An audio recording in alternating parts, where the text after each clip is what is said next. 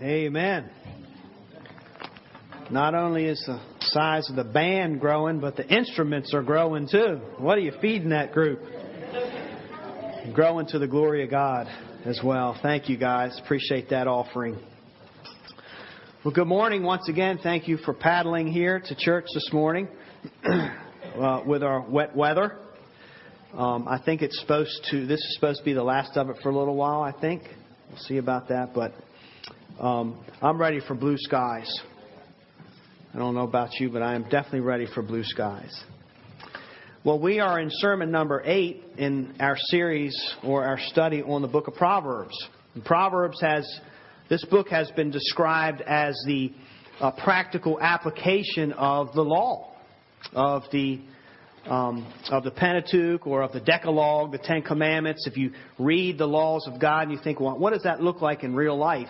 And Proverbs is often described with all of these little words of wisdom, it's described on how this is lived out in everyday life. And so that's what we've been looking at this year. Last week, or actually last month, Communion Sunday, we looked at what it looked like to be wise in our business practices, a wise business. And there are proverbs that teach us the differences between um, being generous and being greedy and how that works out in the end of our business practices. Also, honesty and dishonesty and then the difference between laziness and working hard. So, so Proverbs is just filled with practical teachings on how to live out the gospel of Jesus Christ. Now, there are three more topics. If you break them down into main topics, there are three more topics that we want to look at out of this book. Uh, one is wise words. One is the wise, what I'll call the wise family, and then one would be wise friendships. So three major categories. And um, when I've been looking at these, trying to figure out, can I, you'll know that there's basically three more Sundays for this year. And I really was hoping to try to pack 12 or 11 different sermons into this season so that we could finish and start another series fresh. But as I've been looking at these three topics, it's not going to happen. There's too much to cover.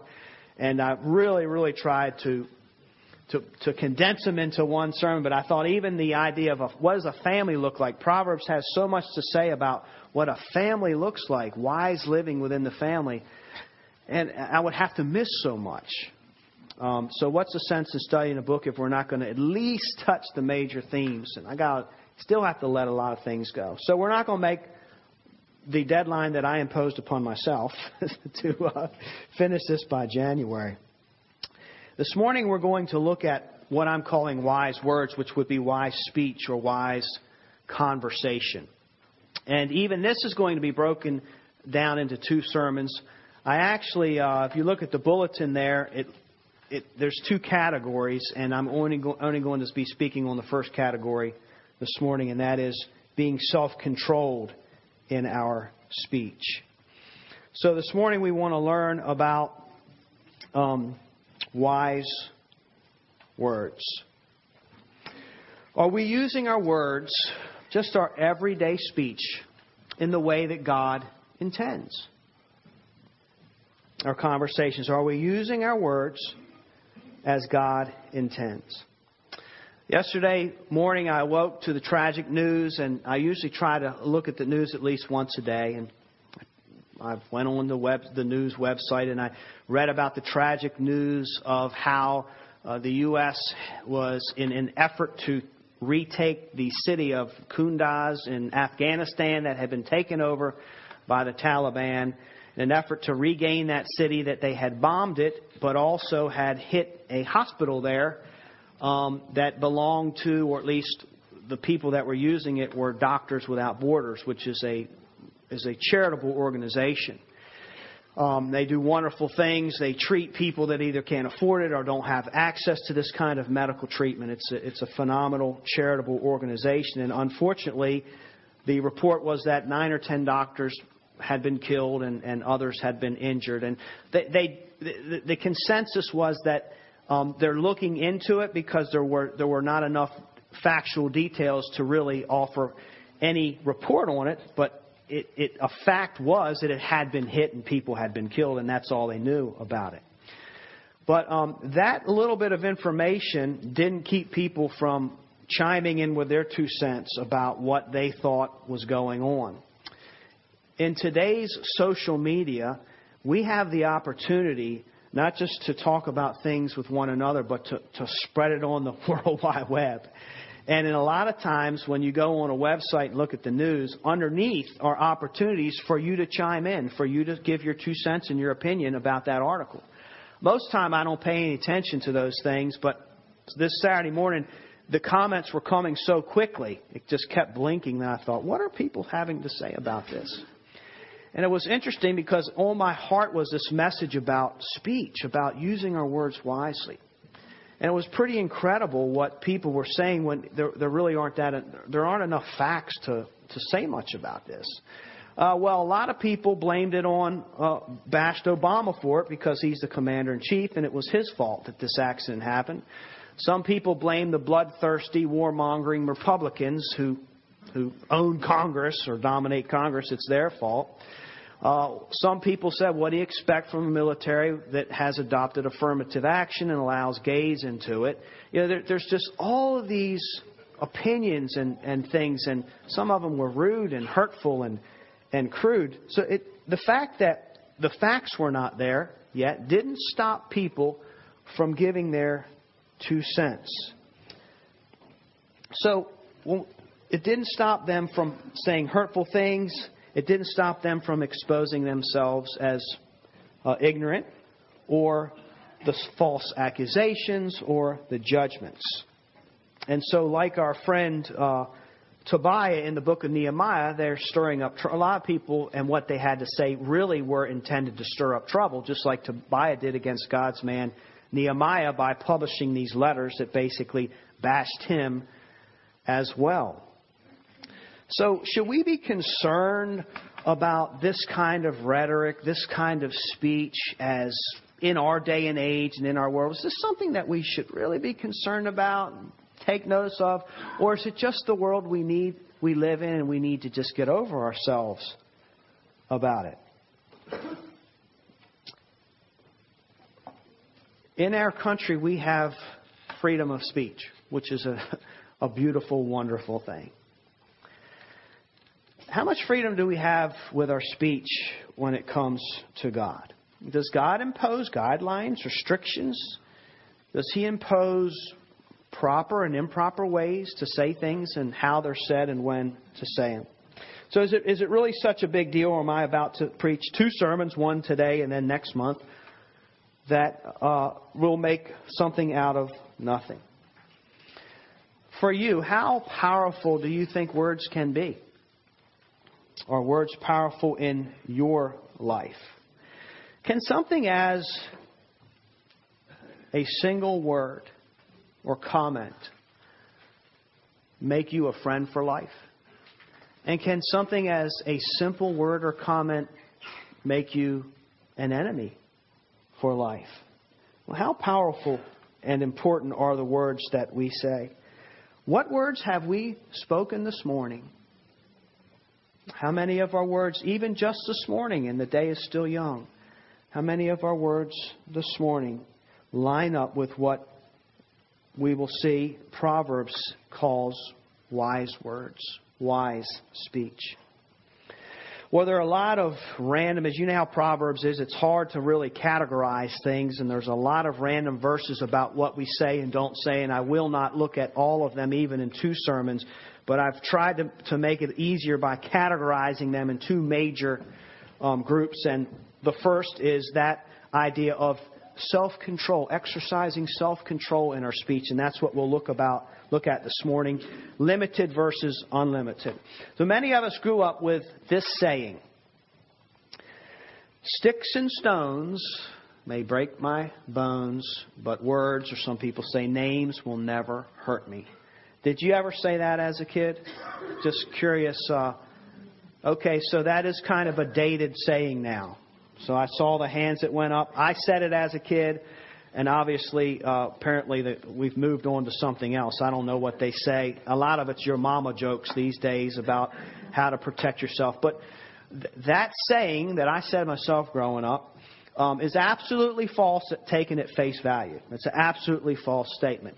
But it was understood. It was actually a good comeback in its day because it was understood to mean this. Even though you're trying to hurt me with your words, I'm not going to let you. I'm not going to let them penetrate my heart and my mind. I'm not going to let them get me down. I'm not going to believe them. I'm, I'm going to choose not to listen to them so that they don't hurt me. So it's an active cho- choice, and everybody understood that when it was spoken in that day. And it's a good thing. It takes courage to not let words that are aimed to hurt us um, hurt us.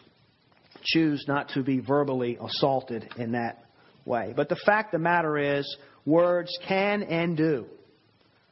Uh, verbal assaults can and do hurt us, harm us, hurt our feelings, set us back. When I think of verbal assaults, um, names, you know, the sticks and stones, name calling and things. The I, I think the uh, one of the best, actually, it's the best example of what not to do, not how to call one another names, is in the was in the movie Sandlot.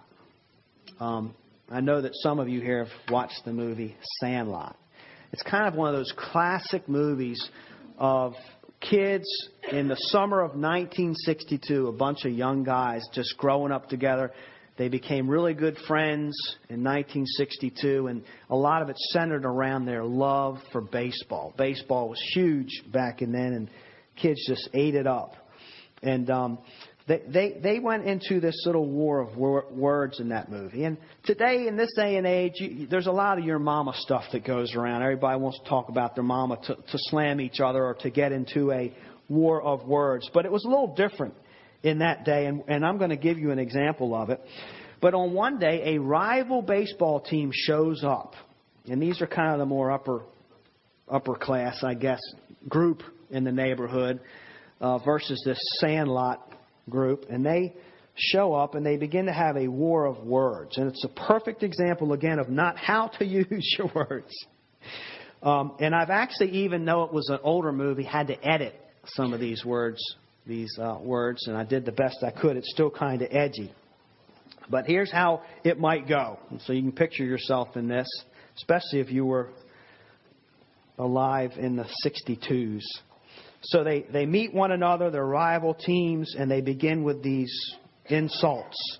Uh, one rival team calls the Sandlot Boys rejects, and they says you're an assault, you're you're an insult to the game of baseball. So here we go, and there's two guys, Phillips and Ham Porter. Ham Porter's the Sandlot guy, and Phillips is the other rival team. So when he says that they insult him, he says, "Well, come on, we'll take you on right here and right now. Come on." Phillips says, You ain't good enough to lick the dirt off our cleats. Porter says, Watch it, jerk. Shut up, idiot. Moron, scab eater, puss licker. You eat dog poo for breakfast, geek. You mix your Wheaties with your mama's toe jam. You bob for apples in the toilet and you like it. You play like a girl. And then just when that said, every just shock. Both teams can't believe that came out of this person's mouth. What did you say? You heard me. Tomorrow noon at our field. Be there, Buffalo Breath. Count on it, pie face. So there's a war of words. You're killing me, Smalls. Okay, only a select people remember that. That's another saying in the movie. Now, this is actually pure entertainment when you know that these young guys are getting paid to say these lines. They've been told what to say, and it's pure entertainment, and, and we walk away laughing. But if we heard this kind of war of words, like in the back of the church between two guys or a group of guys in our church, what kind of effect would it have on it? Or if you walk by and that was coming out of your son's mouth, what kind of effect? So, you know, in, in Hollywood, it's it's entertaining and it's different, but in real life, not so much. And of course, we know our culture today is much crueler than it was then.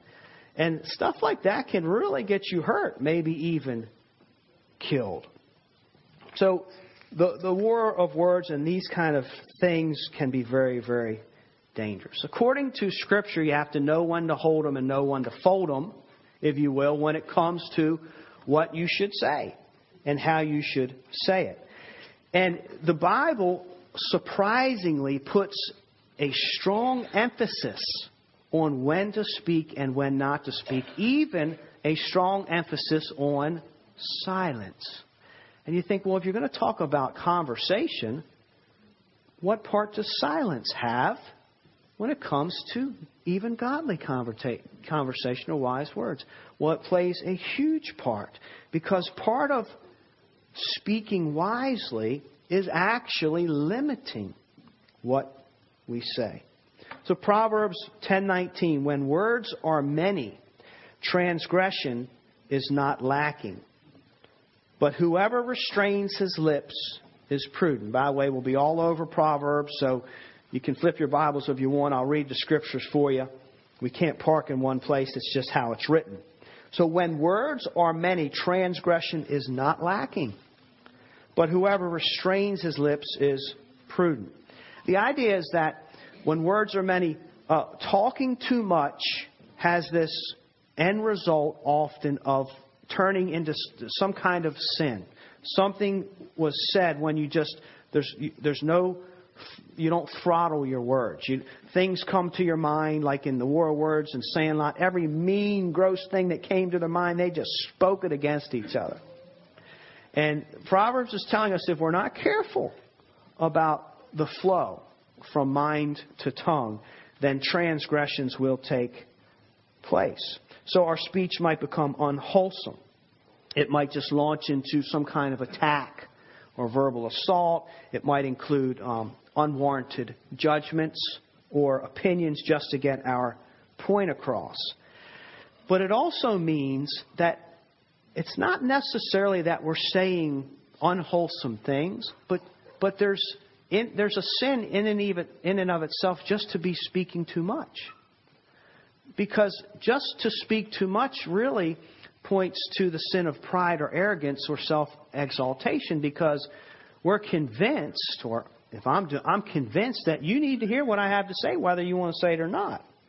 And that, that just puts me above you. So, so many words we have to be careful with that. It's kind of like I want to own the airwaves right now. I want to dominate the airwaves with my conversation. And I either assume that you need to hear it because I just speak platitudes, you know, wisdom just flows out of my mouth, or whether you want to hear it or not, I'm going to tell you because I'm that important of a person. So e- even without unwholesome things, there's just this self exalting attitude behind many words. So Proverbs says transgression is not lacking. I once heard somebody in jest say, I love the sound of my voice. They were acknowledging, yeah, I talk too much. And it was all in, in, in fun when that person said that. Um, it was a, a, a neat person, but it was, it was neat to hear them recognize, I love the sound of my voice. Do we love the sounds of our voice?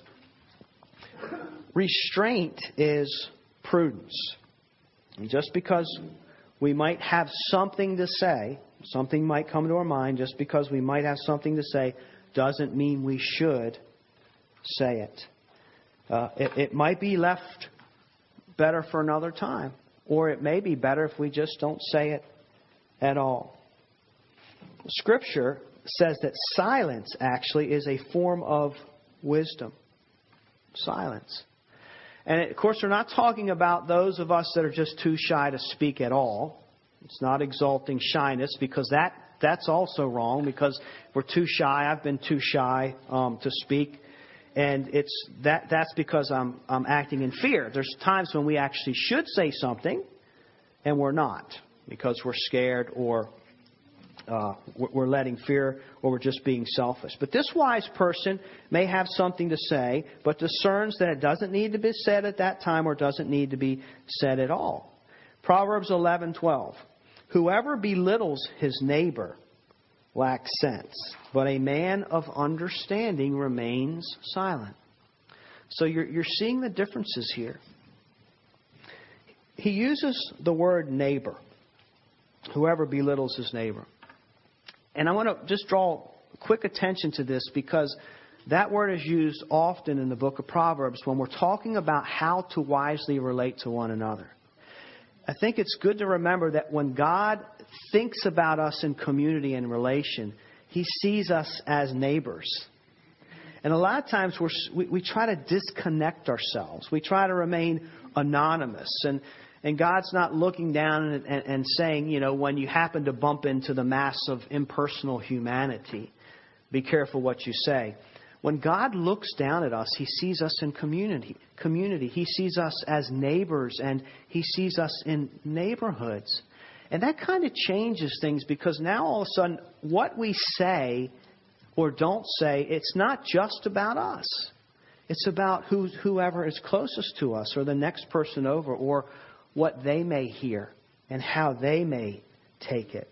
So, this whole idea of even speaking at all is, is mentioned in the context of relationship.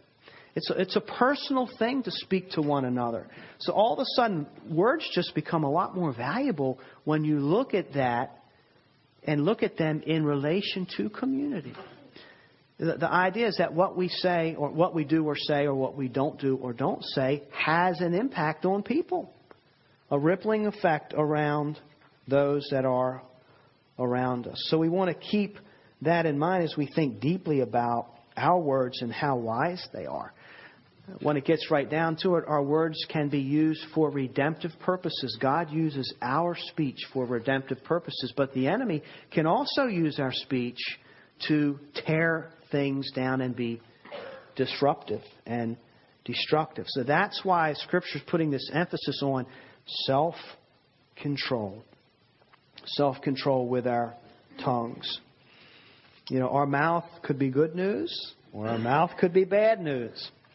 Hopefully, when you're coming into a group or you're approaching, people aren't thinking, oh, here comes some bad news. Hopefully, they're thinking, ah, here comes some good news. I'm so glad to see you. So here I am preparing this sermon, and I'm, of course I'm looking ahead to the, the next sermon on speech, and I'm reading all these proverbs, and two things are just flooding my mind as I read these. The first thing is that I'm very encouraged because I realize as I'm reading these proverbs that compared to who I was and what I said before Christ came into my life, before I submitted my life to Christ, there's been great progress. And so I realize the power of God and the grace of God, He gets all the glory and the credit, but the world is a better place because of the grace of God exercised in my life, because of the teachings that I've been exposed to, and just the power of God in my heart. And so I was encouraged. Of course, it's taken quite a bit of time to get from point A to point B in my sanctification in that area, but I was encouraged. Wow, there's actually progress been making here. And that's the power of the gospel. Where God takes, uh, takes broken hearts or, or even self harming or those that would harm others, and, and He just chips away at them. And He brings grace and motivation to want to do the right thing. And so, uh, my testimony is that is of the transforming power of the gospel. So I was encouraged. But on the other hand, as I'm reading these verses, I was also discouraged and convicted because I real I was reminded of things that I just hadn't studied for a while or looked at for a while. And I thought, man, I still have these big areas that I've neglected to grow in. I just haven't I haven't been careful enough, caring enough to guard this part about me. And so I I still say mean, hurtful things that are destructive and unkind. And so those are the two things that came to mind as I was looking at this, at these proverbs. So I, like every other Christian, I have choices to make. What, what do I do with these words? What do I do with this divine revelation? I don't lack for more things to turn over to God, that's for sure. But by God's grace, progress will continue to be made. So if we look back at Proverbs 11:12 again, where it said, "Whoever belittles his neighbor lacks sense, but a man of understanding remains silent." Belittling his neighbor lacks sense. Well, what could he mean by that? I think it's pretty obvious. If we belittle those that are closest to us, we're going to disrupt whatever harmony we have in our relationship. It's not going to go well with us. We talk bad about our neighbors, they might come smash our mailboxes or smash our faces, depending on what kind of neighbor they are. And, and this, there's so much wisdom in silence. Silence, actually, in the Bible is cool. It's a cool thing to be silent. And you think, well, you're imposing modern day terminology on Scripture to say that the Bible talks about being cool and keeping it cool. Actually, Proverbs 17:27. Whoever restrains his words has knowledge, and he who has a cool spirit is a man of understanding. And actually, there's a correlation between our idea of cool and that because it means rather than getting all worked up, ill tempered, hot headed, man, you just say one wrong thing and I'm, you got it coming to you. The, the idea is that you're what we might say cool, calm, and collect. Right? I'm not going to react in the flesh. I'm not going to do the things I'm thinking about doing right now. I'm going to remain cool that gives me an opportunity to discern what's being said, to discern what's going on right here so I don't react too harshly. Remaining cool in our speech is, is a wise thing to do.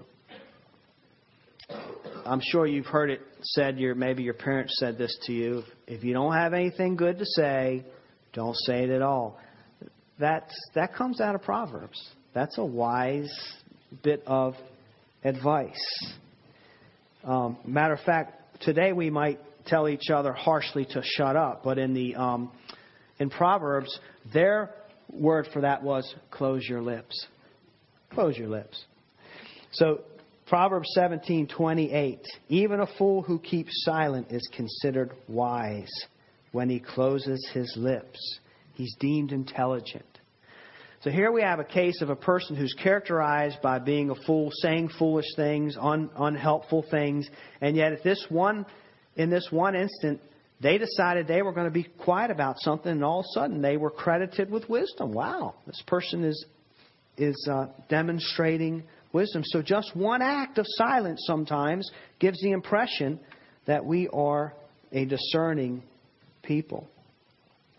Listening is also a, not just about being silent, but listening is a huge part of being wise in how we can, we conversate with one another. Good listening skills. Proverbs 18:13. If one gives an answer before he hears, it is folly and shame. Have you ever launched in to a tirade or a lecture before you really thought about what the person had just shared with you. Just go on and on and on and on. I'll never forget the comment I got on one, back on one of my exams in college. It said, "Great answer, wrong question." I went on and on and on about this this subject, and I wasn't even talking about what they were wanting me to talk about. I misread, I misunderstood the question. This happens a lot, especially in parenting in parenting.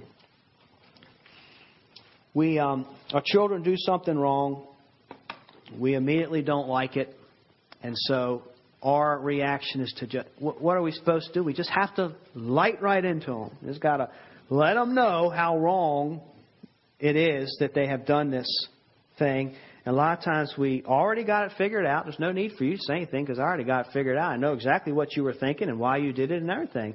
And we jump to all these conclusions and we're very confident, sure about ourselves. And so we, we're lighting into them. And what do they do? They clam up. What else can they do? They clam up. They don't get to say a word. We didn't listen. We didn't even give him an, a, a chance. I, I have been very guilty of this in my parenting and still am guilty of this in my parenting, even though I've tried to make um, some headway. Teenagers, especially, not just the kids, but especially teenagers, actually need to be heard. They, they need to wrestle with the ideas that are in their heads. They're trying to, this is when they're developing worldviews. They're trying to figure out how life works, how the Christian, what the Christian life's supposed to look like. And so they have all these ideas, and some of them are silly. And some of them to us, you know, we just shoot them right down. And, and they may be wrong and they may be silly, but they need to be heard. Why? Because they're wrestling with all the ideas. What do I do with all these ideas? They're trying to figure life out. And it's actually very important that we listen to them. Give them the opportunity to speak. Maybe they were wrong. Maybe what they were thinking was absolutely crazy and foolish. But it's just wise to give people an opportunity so we can hear from their perspective. before we shut them down and shut them out. Proverbs 29:20. Do you see a man who is hasty in his words? There is more hope for a fool than for him. What does haste mean? It means we, we spoke too soon. We, haste means, uh, if, I say make haste, means be quick about this. Sometimes we're too quick in our comments. In preparation for marriage, um, one of the biggest things that makes for a good marriage is good communication. And Lisa and I stress this whenever we have opportunity to speak to couples who want to be married. Good communication is absolutely crucial. And one of the things we can't do in our marriages is to be hasty with our speech. And so there are good communication practices. And just to give one example, one of the things that is in the book and we teach when you and your spouse are trying to come to grips with something is to say, let me, un- let me make sure I've under, I'm understanding what you're saying. You're saying this, and you repeat it back to them. Before you think you know what they're saying, or you've, you, you know, you've jumped to conclusions and you've misjudged them and so forth. Because sometimes it's so important for us to hear what other people are saying, and we miss it a lot. We miss it a lot. Communication is not as honed. We can get better at it. That's the beauty of it, but it's not always as honed as we'd like to think. So, a good practice is let me just make sure I'm hearing you right. You're saying this, and you repeat it back to them. And that gives them an opportunity to say, You got it all wrong. That's not at all what I said. Or, That's exactly what I'm saying. It's a good communication skill. So, wise speaking and wise listening go hand in hand. Some of us just aren't good listeners.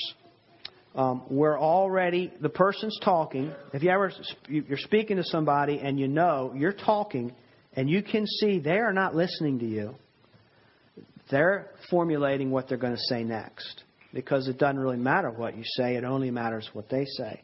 But yet, good listening is a tremendous skill, a very important skill. Proverbs 15:28 The heart of the righteous ponders how to answer, but the mouth of the wicked pours out evil things. So there's like a, a, a very straightforward scripture on how, what kind of communicator are we going to be? Are we going to be the kind of person that thinks through things, stop and think, kind of like if you're on fire, stop, roll, and so forth? Before your tongue goes on fire, stop and think, ponder, look at the circumstances. Are you taking all of this incorrectly? What's going on here?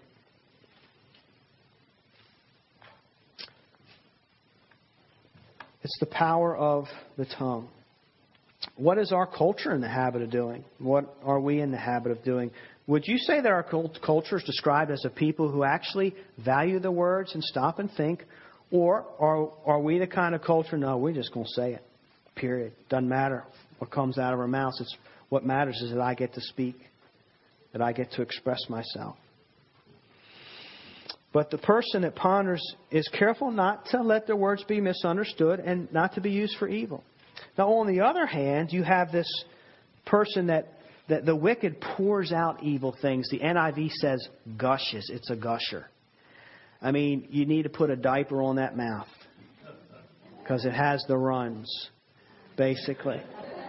That, that's the idea there. It's just this nonstop, uncontrollable gush of evil because they're not restraining themselves at all. And of course, no pun intended, but think about the mess that that makes.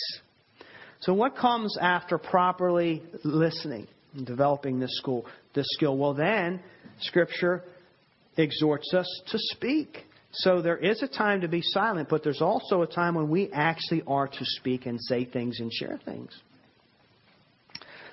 Proverbs 15:7 The lips of the wise spread knowledge, not so the heart of fools.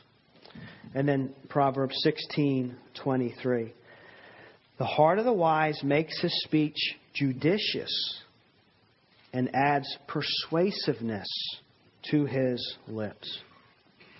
Have you ever spoken to a someone that you would consider a wise person. It's, it's quite a delight to speak to someone that, ha- that is gracious in their speech and very wise because you're in their presence and you realize, wow, this person is, is telling me things that I need to know. They're sharing things. I didn't know this. And it's very, very helpful. And out of their mouth come useful things and information.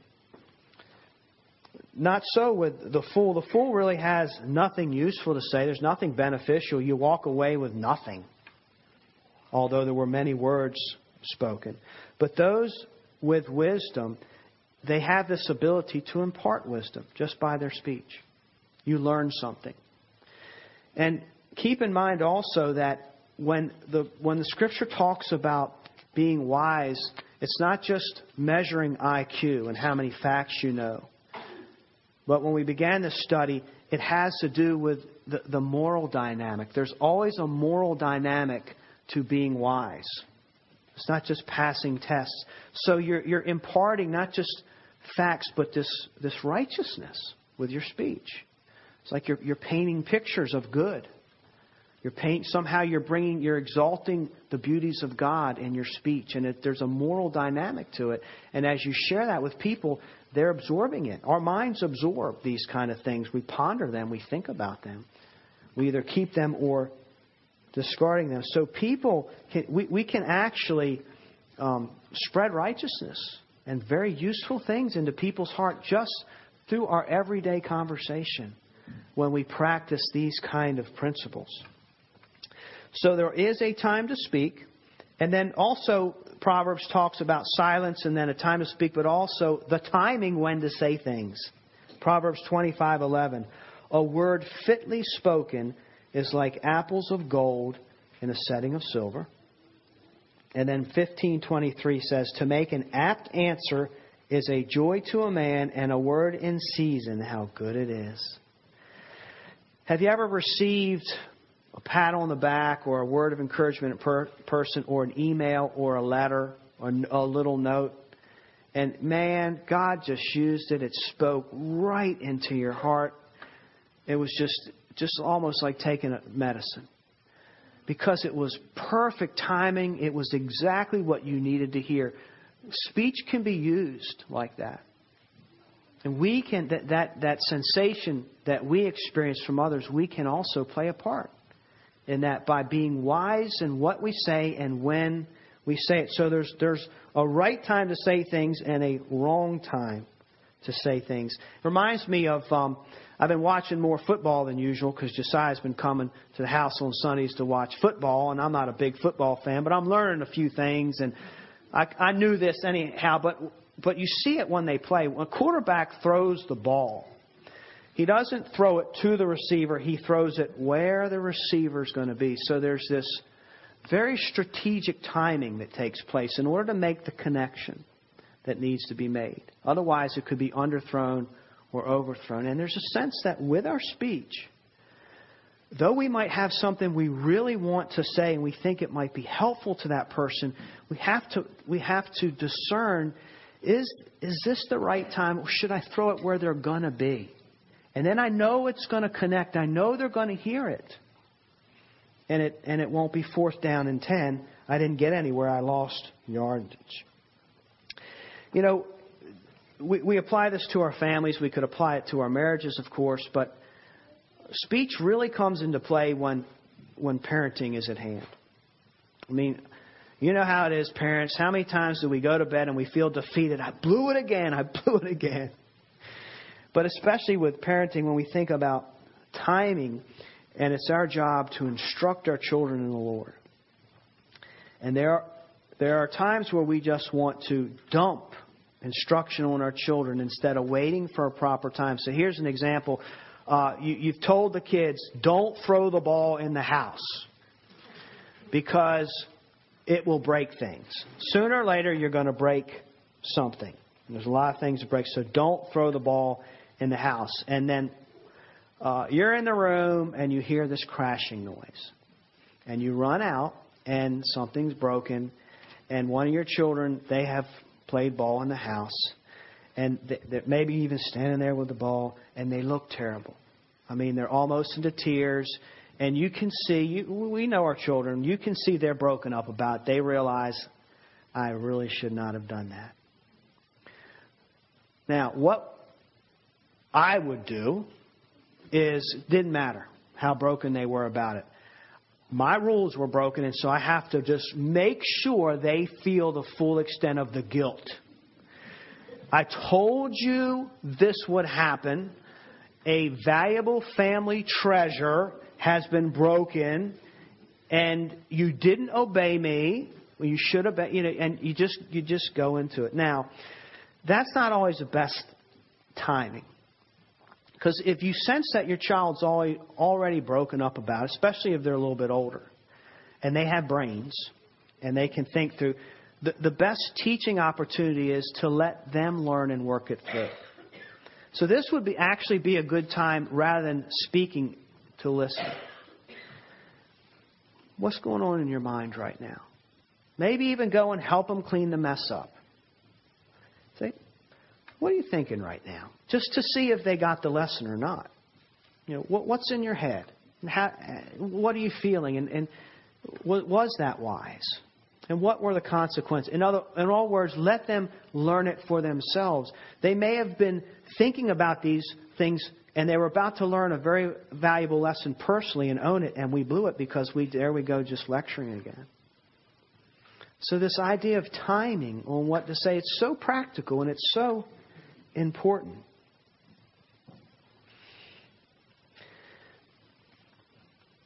Wrong time can even be a curse. Proverbs 27:14 Whoever blesses his neighbor with a loud voice rising early in the morning will be counted as cursing. Proverbs 25:20 Whoever sings songs to a heavy heart is like one who takes off a garment on a cold day and like vinegar on soda. The vinegar and soda don't go well together. They explode. They're not a good combination. A happy song to a very troubled heart is not a good com- combination. It's being insensitive. It's somebody might not sit well with that person. They may even resent it. If we try to be too cheery, at, when a person needs time to grieve with the thing that they're wrestling with. You know, Scripture says there's a time to, to weep with those who weep, mourn with those who mourn, and rejoice with those who rejoice. Don't trying to mix these up and rejoice when a person's mourning is not always a good combination. There's a um, there's a song that to this very day causes my stomach to churn, and it's a great Christian song. But just even think, thinking, rehashing this story makes my stomach churn a little bit because it was just bad timing to be hearing the words of this song. Well, Lisa and I and David, her brother, were on. I don't know if it was I was taking them to school. It was early one morning, maybe back to the Meekins' house, and um, I lost control of the vehicle and, and had an accident. We slammed in. I've told this before. Slammed into the bank, went upside down, and we're, we're spinning around in one of the back roads. I think we're Hannah lives, about where Hannah lives now. And so we were in this accident. Um, my, my, my adrenaline is pumping. I, I, the car's upside down, and so I got. I think to myself, I got to get out. Where is everybody? And I, I'm wondering, did I just, did I just kill David and Lisa? And so I kicked the door open. The roof was smashed. I kicked the door open, and I get out, and I'm like, what? Where is everybody? And David got thrown out of the back window into a nearby field. So he's gone, and I don't know where Lisa is because when we got when we hit, somehow we crossed in the air. She was in the passenger seat in the front, and I of course was driving. Somehow we crossed. I don't know how it happened, but in all the twisting and turning, so I didn't realize that we crossed paths. And I don't know where she is, and then I hear this little whimpering voice, Paul, Paul. So my adrenaline's rushing. I'm thinking, oh my goodness. I reach in there. I just do everything you're not supposed to do. I just grab her and pull her right out. Um, and are you okay? And then where's David? So anyway, I, I'm, the, things are going through my mind. It's traumatic, and I'm, I'm thinking, oh my goodness, what's going to happen there? Have I killed them? No, they're still alive. They're going to be okay. But Am I going to be killed by Kirk? Is he going to kill me for risking their lives? Are the police, what are the police going to do to me? And all this is going through my head all this time. Of course, the car's upside down, and I'm thinking it's going to blow from watching movies. It's going to blow. What do we do here? And the whole time, very loudly, this song by the twins, Rick and Mick, are playing. People need the Lord. People need the Lord. At the end of broken de- dreams, He's the open door. People need the Lord. When will we realize people need the Lord and, and they're just singing it and singing it and it's really loud and I'm thinking, shut Oh. I don't want to think about evangelizing right now. I'm thinking about my own life, and so, dangerous or not, I went into the car and I turned the radio off. And it was like, I, I just didn't need to hear those words. They're, they're good for other time. And to this, it was bad timing. To this day, I cannot stand that song. Yes, people need the Lord. We need the Lord, but not when you've just nearly been killed and almost live with the guilt of taking other people's lives. So I needed the Lord, but not in that way. So controlled speech is a must as we as we wind down this morning. Controlled speech is an absolute must for those that fear God. And controlled speech is something that obviously we can apply all the time because of how many words that come out of our mouth on any given day. That's how practical it is.